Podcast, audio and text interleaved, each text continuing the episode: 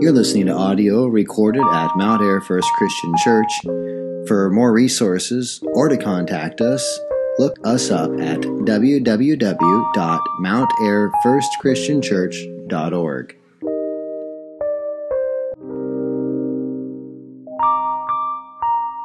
Colossians chapter 1, verses 9 through 14.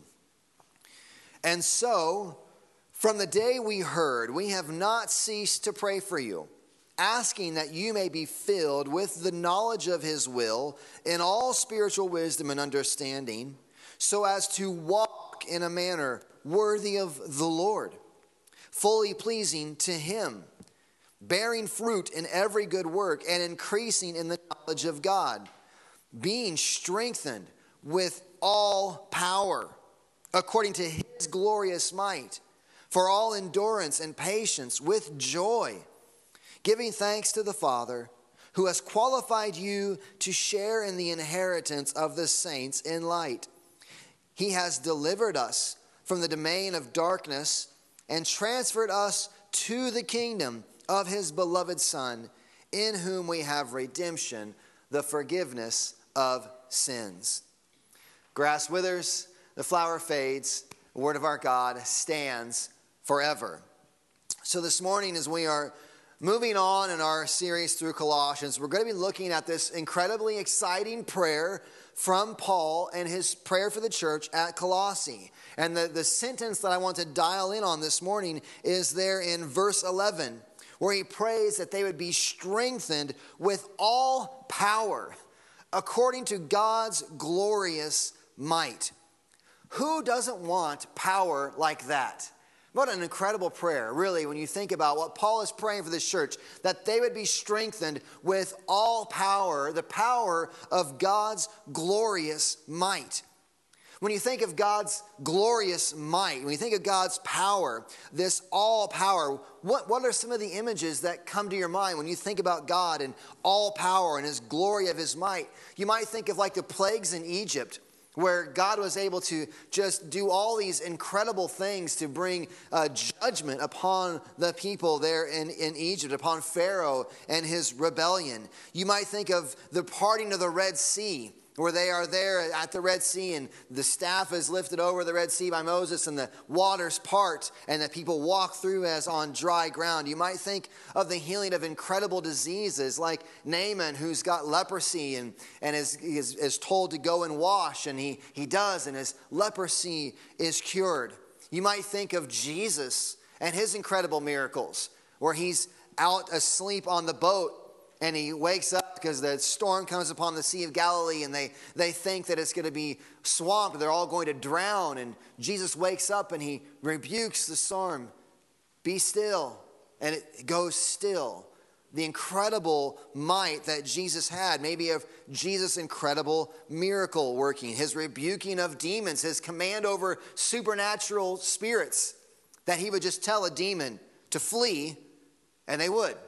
And the demons would ask for mercy. They'd say, Please have, have mercy on us. We know who you are. This incredible, glorious might that God has. You might just think of creation itself. I mean, uh, we, we've lost a lot of our wonder as our years go on at just the incredible reality of this world that God has made. And, and as, as, spring comes around and how the rain waters the earth. And uh, just yesterday, I walked by uh, Andy and Jennifer Kellner's, and mushrooms had popped up out of the ground. And so Andy kind of gave me a little nerd, a uh, little like talk about how the mushrooms grow, and he's going to do some spore prints. And he sent me the um, text this morning of how the mushrooms will. I've like all of you, I've lost the whole crowd at this point. Everyone online just clicked off. Yeah, mushroom spores, whatever. I don't care. And it was so cool uh, Uh, this the, just the creation god's mighty power and his diversity that he has created just what god has done. It's it kind of like how psalm 148 speaks in this way. Praise the lord praise the lord from the heavens. Praise him in the heights praise him all his angels praise him all his hosts. Praise him sun and moon. Praise him all you shining stars. Praise him you highest heavens and you waters above the heavens. Let them praise the name of the lord for he commanded and they were created. He established them forever and ever. He gave a decree, he spoke, and it shall not pass away. Praise the Lord from the earth, you great sea creatures and all deeps, fire and hail, snow and mist, stormy wind fulfilling his words, mountains and all hills, fruit trees and all cedars. I mean, we, we eat fruit that grows out of dirt and sunlight and water, out of the tree that bears a fruit of many different kinds that we eat. And it's delicious. I mean, the wonders, the, the incredible, the incredibly great power that God has. You can read on there in Psalm 148. But Paul's prayer is that the church in Colossae, and I think that consequently all Christians, we can pray these prayers for ourselves as well, as well, would be strengthened with all God's power, according to his glorious might. Who doesn't want that kind of strength operating on their behalf? Everyone wants that kind of strength. You'd be silly to not want this prayer to be manifested in your life. God, strengthen me with all your power according to your glorious might. Yes, God, do that. So then, what does it mean to be filled with this mighty power? Last week I was here at the church later than normal uh, doing various things, but I got a phone call, and someone called the church, called the church office, which is odd. I don't really I mean not, we don't get very many phone calls except from people trying to sell me more new car insurance uh, or new warranty on my car. everyone's getting those. How many people are getting those calls for a new car warranty? All of our warranties are expired. Oh my goodness. Uh, yeah, right. Uh, it was, but it wasn't that. That wasn't the call. This this lady called, and the first thing she says to me was, "Do you believe in miracles?" And as a Christian, I have to say, yeah, I mean, God created the world out of nothing, what we just read there in Romans. God spoke and everything came into being. So, certainly, I believe in miracles. I believe in the part of the Red Sea. I believe in the incarnation, which is that Jesus Christ, God, the second member of the Trinity, and became flesh through the Virgin Mary. It's an incredible miracle that Jesus, that God put on flesh and that he a real man and then he died and rose from the dead, really died, yet really rose. So if someone asks you if you believe in miracles, as a Christian, you have to say, if you're a real Christian, you have to say, yeah, my salvation is a miracle that God took a dead heart and brought it to new life. Giving me eyes to see and to believe and trust in Christ is a miracle. So, yes, you have to say, uh, of course, I believe in miracles. Now, I believe these things, but to make this story, just shorten it a little bit, what she was requesting is that she had a brother that had just recently died. Didn't give me a timeline. I don't know if it was days or hours or what. But she wanted me to pray that he would come back to life. Uh, she wanted this miracle of her brother uh, to not be dead. And she starts quoting to me, um, I'll name the names, I guess. And she says, Andrew Wommack Ministries his son had been raised from the dead. And she starts, she said some other ministries that I wasn't familiar with. Quoted me a few, or not Bible verses, but Bible references, which is an interesting way to quote the Bible to say, well, this chapter, Matthew 11, whatever, 4 or something, says this, we'll receive back the dead.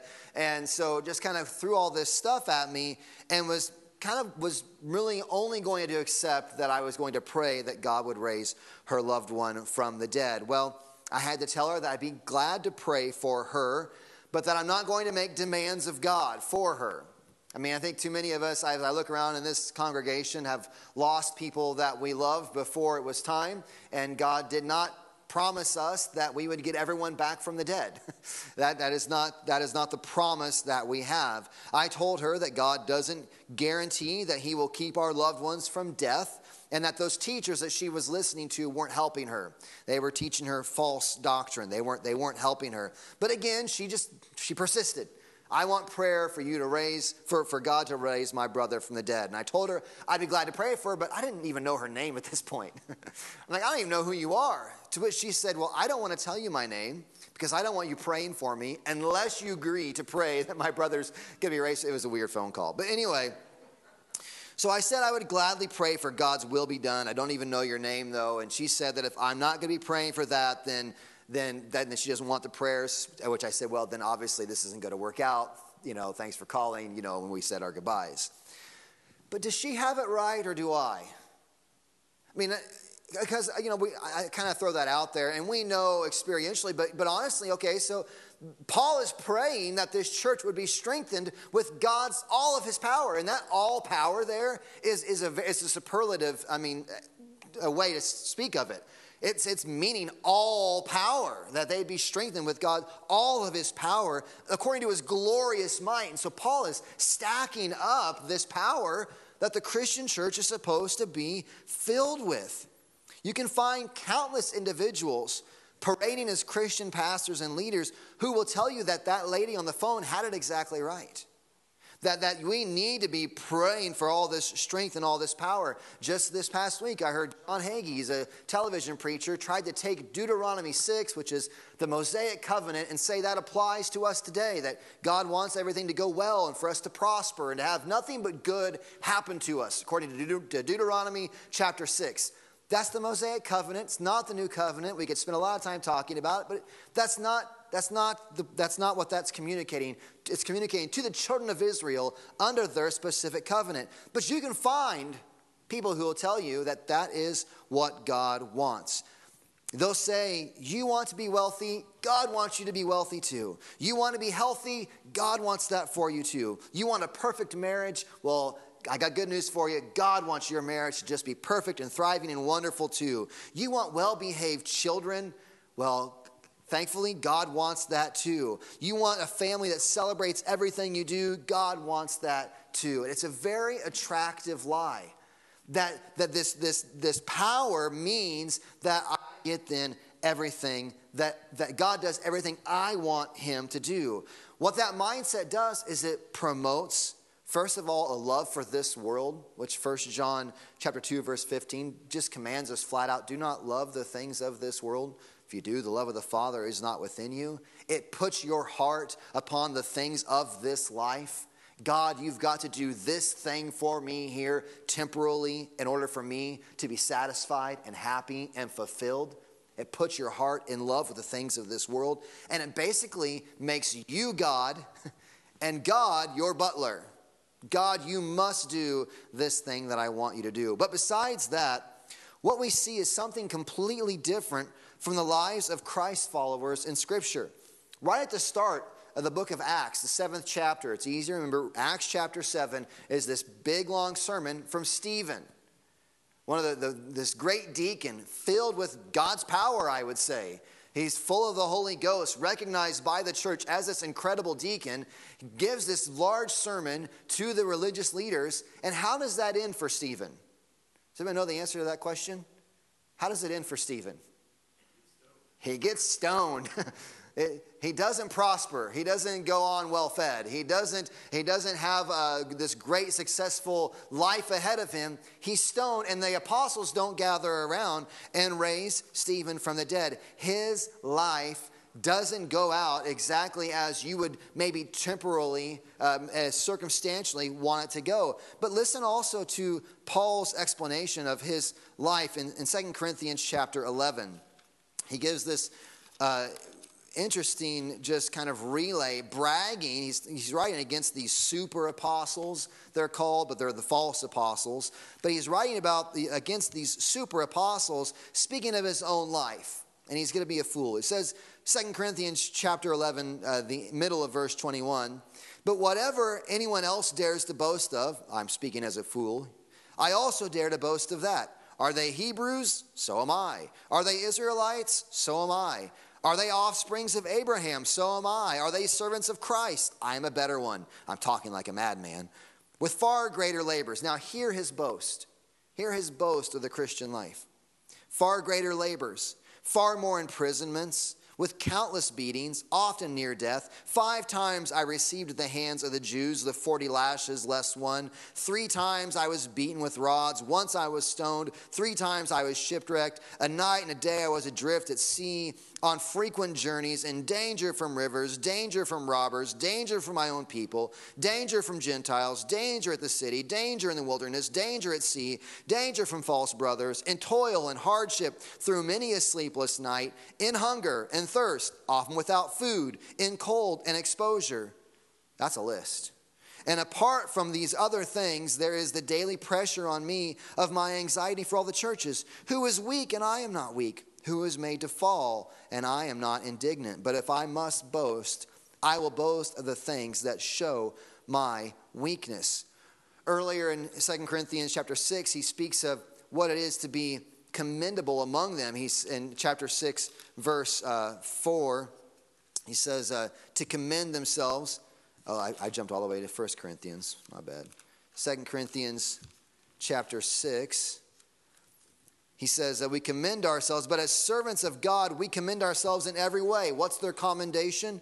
Great endurance in afflictions hardships, calamities, beatings, imprisonments, riots, labors, sleepless nights, hunger, by purity, knowledge, patience, kindness, the Holy Spirit, genuine love, truthful speech, the power of God, the weapons of righteousness for the right hand and the left, through honor and dishonor, through slander and praise. We are treated as impostors and yet true, as unknown, yet well known, as dying, and behold, we live, as punished and yet not killed, as sorrowful, yet always rejoicing, as poor, yet making many rich, as having nothing, yet possessing everything. There's a picture of the Christian life. So Paul prays. We're trying to merge these things together. What does it mean when he's praying they'd be strengthened with all God's mighty power? And then we look at the life of Paul and we say, well, he's a mess. Who wants that life? Where he's going through so much toil and so much struggle, how can that person pray that God would strengthen with all his mighty power? How can that individual think they are strengthened with all of God's mighty power? Well, we got to finish the sentence. So, all of that buildup was just to get to this finishing of the sentence. Being strengthened with all power according to his glorious might for what? For all endurance and patience with joy. What is the feeling of God's mighty power and his glorious might in our lives? How does that manifest? For all endurance and patience with joy. That's what it means to be filled with God's powers. There is a joy that will carry you to a glorious future. Being strengthened with God's glorious might is having joy in Jesus through all of life's ups and downs. Being strengthened with God's glorious might is having joy in Jesus through all of life's ups and downs, endurance and patience with joy in Jesus Christ. This is a joy that will carry you to a glorious future. Paul is no stranger to the difficulties that life brings. So he prays for them that they'd be strengthened with God's power. Not that the difficulties are all of a sudden removed and magically everything's made better. He prays they'd be strengthened with God's mighty power for all endurance and patience with joy. Because being strengthened with God's glorious might is having joy in Jesus through all of life's ups and downs that will keep you so that you might have endurance and patience. Now, does that seem anticlimactic to you? Like, strengthened with God's power and all these incredible things that God has done in creating the world and all these miracles that are worked. And then we say, You're to be strengthened with God's power for endurance and patience. It can seem almost anticlimactic. If you're, if you're going to be honest about it, you think, well, gosh, there's, this life could be amazing, or we could just have endurance and patience. And that's the way it feels. It doesn't have dazzle and all the pizzazz of a TV preacher who's saying to you, everything is going to be wonderful for your life from now on. It's saying you're going to have endurance and patience through all of the ups and downs of this life. But if you don't hear what an incredible prayer that that is, then you are underestimating, you are underestimating the difficulties that this fallen life brings our way. You are underestimating the difficulty that it actually is to endure and to have patience and joy in Jesus through all the difficulties that come your way. If you've lived through some things, you know that endurance and patience through the ups and downs of life is no small task. That's a miracle in and of itself. That the Christian, through all the hard times, would stay a Christian, would stay trusting in Jesus, would keep their joy in Christ through all everything going wrong around them, their life going upside down, and they would stay enduring and patient and joyful in Jesus, that is a miracle. that is the power of God manifesting in a Christian's life. We think, and it seems like the, the TV preachers are out there saying, you know, oh, there's, there's these poor Christians out there. All they're believing God for is the forgiveness of their sins. All they're believing God for is, is, is the right standing, righteousness given to them through faith in Christ. All they're believing God for is an eternity with Him and in His joy forever. What small faith they would portray that as. That is absolutely the incredible miracle of salvation that God would save. This is no small prayer. And in fact, we got, we got to see the difference. If God could give us lilies and roses all the rest of this life, at some point, that's at max what? 100, 105 years? And then it's nothing. That if God could strengthen us with all this power to give us exactly what we want, that burns out. That will fail. That will end. But He can strengthen us with His mighty power for all endurance and patience in joy, trusting in Jesus. That has a dividend that pays off for eternity, that we would know Him and be with Him forever. Any temporary request that you may get filled in this life is puny in comparison to the eternal life that Jesus promises. So, why is this prayer for the strengthening of God's might for our endurance and patience important? Because the day comes when you do realize that this marriage that I'm in, it's not all that I thought it would be. Parenting isn't as fulfilling as I thought it would be. My vocation eventually just becomes another job with paperwork and things to do. I thought it would be this thing that was going to give me purpose and meaning, and now it's a burden. Even my hobbies, I lose interest in them. I go real, you know, I might, they, they, they, everything kind of doesn't end up satisfying. My health, even my body, ends up failing me. My health, the, and the worst of all, eventually the day comes, if God is gracious and merciful to us, sometimes we're left some are left in this ignorant in this reality. But if God is gracious and merciful, we realize we aren't all we thought we were either. We come to the end of ourselves. We thought we thought we could make it all happen. We thought we were doing good, and then we find out that it isn't all the things around us that are failing us. We even are falling short. We begin to realize we are not all that we thought we could be. So, what does God do? Well, He doesn't take all of these things we've elevated as gods.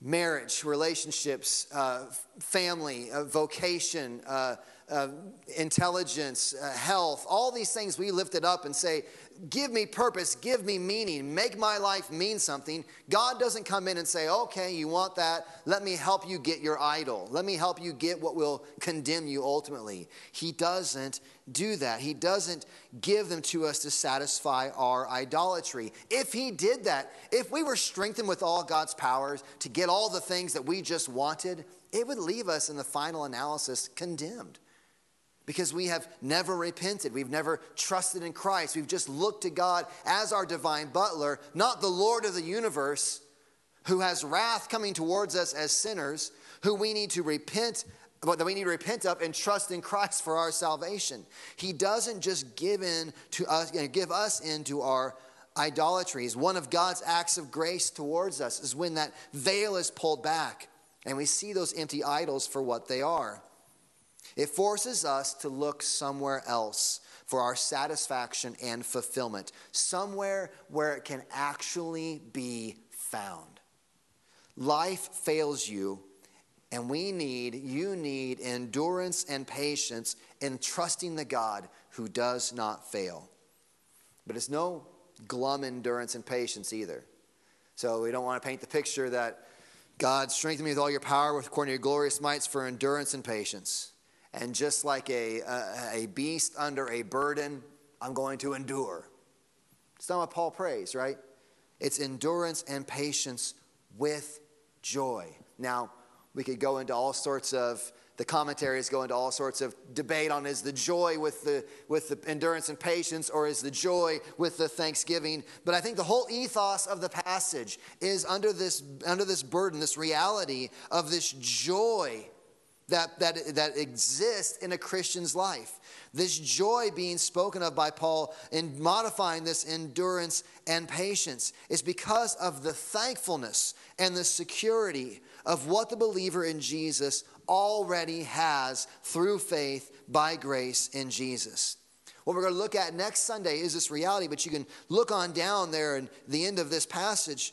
The reality of the gospel.